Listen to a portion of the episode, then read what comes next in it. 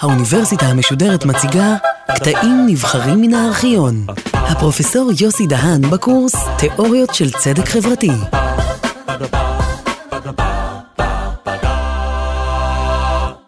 היום אנחנו uh, מתכוונים לעסוק בתיאוריות של צדק חלוקתי שבאות מהכיוון השמאלי של המפה האידיאולוגית, הפילוסופית-פוליטית. אלה תפיסות שתוקפות בעיקר את התפיסה הליברלית של צדק חלוקתי, את התפיסה של ג'ון רולס, תפיסה שדיברנו עליה בעבר, וטוענות שהצעדים שהוא מציע, או צעדים שתיאוריות ליברליות מציעות, לא עונות על אי השוויון, הן תפיסות מצומצמות מדי, ולכן צריך לנקוט בצעדים רדיקליים יותר על מנת ליצור מצב של צדק חברתי.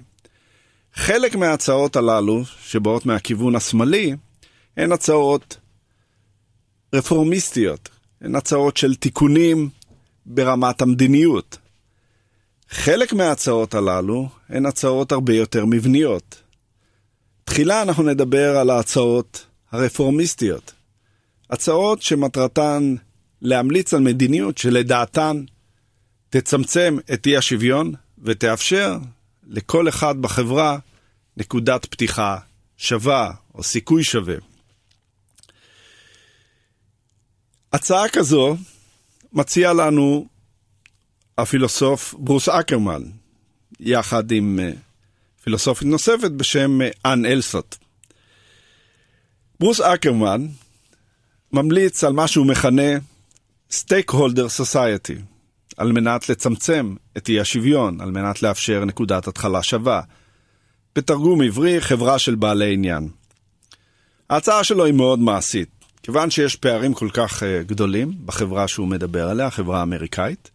הוא אומר, ואנחנו יכולים כמובן להשליך את זה גם על החברה הישראלית, שאי השוויון בא לא רחוק מאי שוויון בחברה האמריקאית. ההמלצה שלו היא להעניק לכל אחד בתום לימודי התיכון שלו סכום של 80 אלף דולר, שמומן באמצעות מיסוי. המיסוי הוא 2% על מיסוי על עושר. אנשים יוכלו לעשות שימוש בכסף הזה כפי שהם רואים לנכון. למשל, הם יוכלו לרכוש חינוך על מנת שיקדם אותם, גם בתחום ההשכלתי וגם בשוק התעסוקה, או לרכוש הכשרה, או לקנות בית, או לפתוח עסק. אפילו לצרוך עם, כך, עם הסכום הזה דברים. לטענת אקרמן, על ידי כך יצומצם אי השוויון ביכולת של אנשים צעירים לפתח את כישוריהם, וייווצר מצב שבו לאנשים תהיה פחות או יותר נקודת פתיחה כלכלית שוויונית. ודאי שאנשים עשירים עדיין, או בנים למשפחות עשירות, תהיה להם נקודת פתיחה הרבה יותר פריבילגית, אולם לגבי האנשים שבאים ממשפחות עניות, הדבר הזה הוא יהיה משמעותי. הצעה אחרת, ש- שמציע לנו אה, פילוסוף בלגי בשם פיליפי ון פאריג', זאת הצעה שזכתה לפופולריות רבה, ויש לה אה, תומכים רבים. היא הצעה שמכונה UBI, Universal Basic Income. ון פארג' מציע להעניק לכל אחד מאיתנו הכנסה בסיסית אוניברסלית בלתי מותנית. סכום שהוא אה, מדבר עליו זה 5,000 דולר בשנה.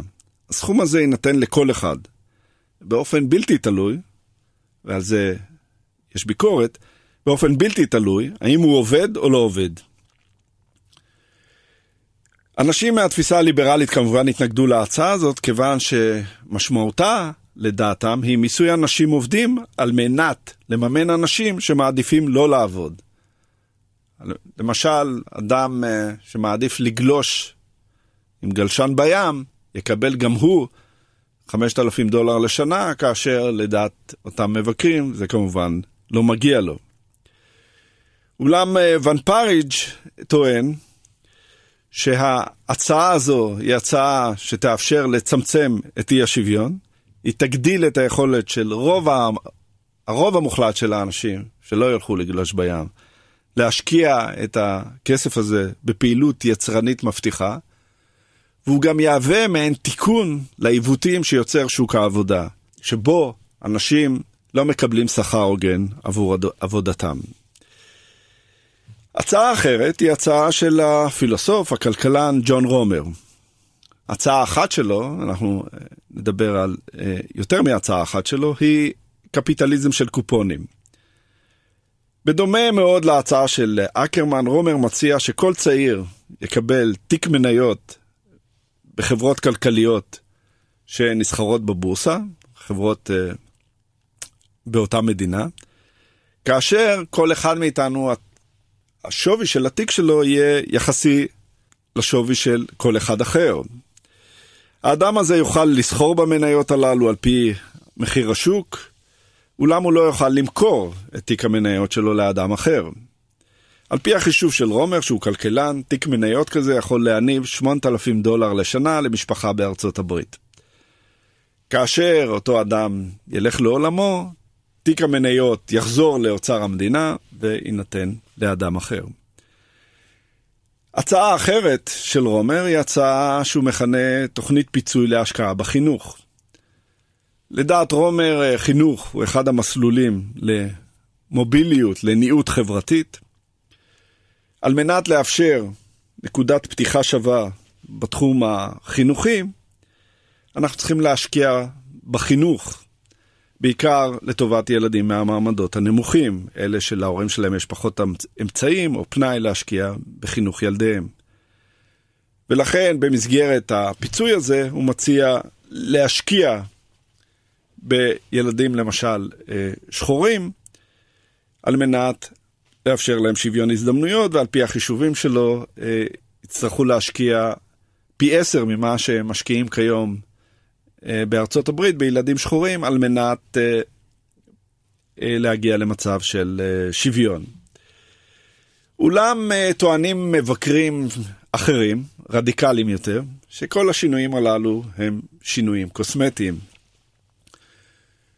ושההצעה של רולס, גם אם היא הצעה שיש לה השלכות מבחינת מדיניות חברתית וכלכלית וחלוקה של משאבים, כמו עקרון שוויון ההזדמנויות שרולס ממליץ עליו, שוויון הזדמנויות בחינוך ובתעסוקה, או עקרון ההפרשיות, להזכיר, עקרון ההפרשיות על פי רולס זה עקרון שאומר שבכל חלוקה של משאבים חברתיים וכלכליים אנחנו צריכים להוכיח שהחלוקה תיטיב עם אלה שנמצאים בתחתית הסולם החברתי והכלכלי, ההצעות הללו הן הצעות מאוד מאוד מתונות, והן לא ישנו באופן מהותי את אי השוויון בחברה.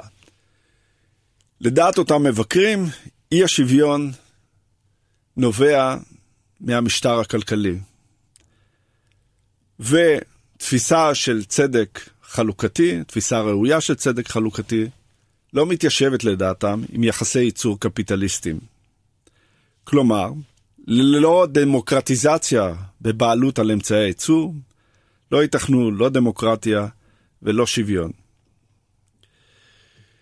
כלכלנים, סוציולוגים, מצביעים על כך שמשטר קפיטליסטי או במשטר קפיטליסטי לבעלי ההון יש אפשרות להצר מאוד את סדר היום הפוליטי, שאלות כלכליות וחברתיות מרכזיות מוסרות מסדר היום הפוליטי, למשל, שאלות על אודות בעלות על אמצעי הייצור, מדיניות השקעות, זכויות עובדים במקום העבודה ושאלות אחרות של צדק חברתי וכלכלי. במשטר קפיטליסטי, סיפוק האינטרסים של כולנו תלוי במידה רבה בפעולות של בעלי ההון, בהחלטות שלהם. אלה שאחראים על אמצעי הייצור. ועל מנת להבטיח את תהליך הייצור ולספק את רצונותיהם, אנחנו צריכים להבטיח להם שהרווחים שלהם יהיו גבוהים מספיק. כמו כן, אנחנו צריכים להבטיח לחברה שחלק מהרווחים הללו יושקעו בחזרה בחברה, כיוון שללא השקעה הייצור יפחת, הצריכה תרד, ולבסוף העובדים ימצאו את עצמם ללא תעסוקה. זה התרחיש על פי אותם מבקרים, שחשוב לציין, חלק אה, לא קטן מהם באים מהכיוון המרקסיסטי. ללא השקעות וללא הזרמת כסף של בעלי ההון, תמיכת המדינה, למשל, במובטלים לא תוכל להימשך לאורך זמן, כיוון שגם תוכניות הרווחה, שכלולות בתקציב המדינה, ממומנות ממיסים שנגבים מהפעילות הכלכלית. בעצם, אומרים אותם מבקרים, האינטרסים של בעלי ההון מוצגים כאינטרסים אוניברסליים, הם האינטרסים של כולנו, ואנחנו מכירים את זה מהשיח החברתי-כלכלי. אנחנו צריכים להבטיח צמיחה. איך אנחנו נבטיח צמיחה? אנחנו נבטיח צמיחה, למשל, אה, על פי המדיניות החברתית והכלכלית של הממשלה הזו והקודמת וזו שלפניה, זה על ידי מתן הטבות לבעלי ההון, כדי שיוכלו להשקיע, כדי שיסכימו להשקיע, כדי שהם לא יברחו עם הונם לארצות אחרות. לעומת זאת, האינטרסים של קבוצות אחרות בחברה הם אינטרסים של בעלי אינטרס, של בעלי עניין, אינטרסים של עניים, אינטרסים של עובדים, אינטרסים של איגודים מקצועיים וכיוצא בזה. האינטרסים של הקפיטליסטים, אומרת uh, הביקורת, נתפסים כאינטרסים אוניברסליים. הדבר הזה חמור יותר וקריטי יותר uh, כמובן בכלכלה גלובלית, שבה תאגידים רב-לאומיים הם שחקנים מרכזיים, והעברה של הון ממקום למקום היא קלה יחסית. ובכלכלה גלובלית אנחנו גם יודעים שהשליטה של המדינה היא קטנה יותר, מצומצמת יותר, אוקיי? בעיקר בתחום הכלכלי. ולכן מה שקורה זה שהחלטות מרכזיות אודות החיים הקולקטיביים, הקהילתיים שלנו, הלאומיים שלנו, מופקעות מהתחום הדמוקרטי מהאוטוריטה הדמוקרטית, מהפרלמנט, והן נעשות על ידי אנשים שלעיתים הם כלל לא חברי הקהילה הזאת, או המדינה, למשל, בעלים של תאגידים בינלאומיים שיכולים למשוך את ההשקעות שלהם ולקחת אותם למקום אחר. למשל, אם מחר חברת אינטל תחליט שהיא מעבירה את המפעל שלה מקריית גת לעיירה באירלנד, לדבר הזה יהיו השלכות משמעותיות לגבי המשק הישראלי, ודאי לגבי אותם עובדים שעובדים אה, באותו אה, מפעל. היתרון הזה של בעלי ההון מעניק להם גם יתרון בשדה הפוליטי, ביחסים המיוחדים שנוצרים בינם לבין השלטון. פוליטיקאים שמעוניינים להישאר בשלטון חייבים להבטיח כלכלה יציבה. הם חייבים להבטיח שמירב האינטרסים של האזרחים ימומשו, האינטרסים הכלכליים. כיוון שאם ייווצר משבר כלכלי, האזרחים רואים בשלטון כאחראי למדיניות חברתית וכלכלית, למצבם הכלכלי, והוא עלול לא לבחור בהם, לסלק אותם מהשלטון. ולכן האינטרס המיידי של אותם פוליטיקאים, של אנשי השלטון, הוא לדאוג לכך שלא ייגרם משבר, שבעלי ההון לא יברחו למקום אחר. ולכן, בכלכלה קפיטליסטית, טוענים המבקרים, הסמכות והלגיטימציה של השלטון תלויה במידה רבה בביצועיהם של אנשי עסקים. העמדה הזו של אנשי עסקים במשטר קפיטליסטי זכתה לכינוי על ידי שני כלכלנים, שני מבקרים של המשטר הזה, בשם בולס וגינטיס לביטוי The Capital Strike Argument, הטיעון של המכה של בעלי ההון. כלומר, לפוליטיקאים יש תלות בבעלי ההון ברגע שהם ייפגעו או הם עלולים להיפגע, הם עשויים או עלולים לקחת את ההשקעות שלהם, כפי שאמרנו, למקום אחר, והעוצמה שלהם, של בעלי ההון, היא לא בכך שהם לוקחים את ההון שלהם למקום אחר, אלא באיום שיש בכוחם לקחת את ההון שלהם למקום אחר, ועל ידי כך הם זוכים לכוח פוליטי רב. האיום של לקיחת ההון והעברתו למקום אחר, הוא מהווה את העוצמה הפוליטית שלהם. הוא בעצם השוט שבו הם יכולים להשתמש כלפי הפוליטיקאים.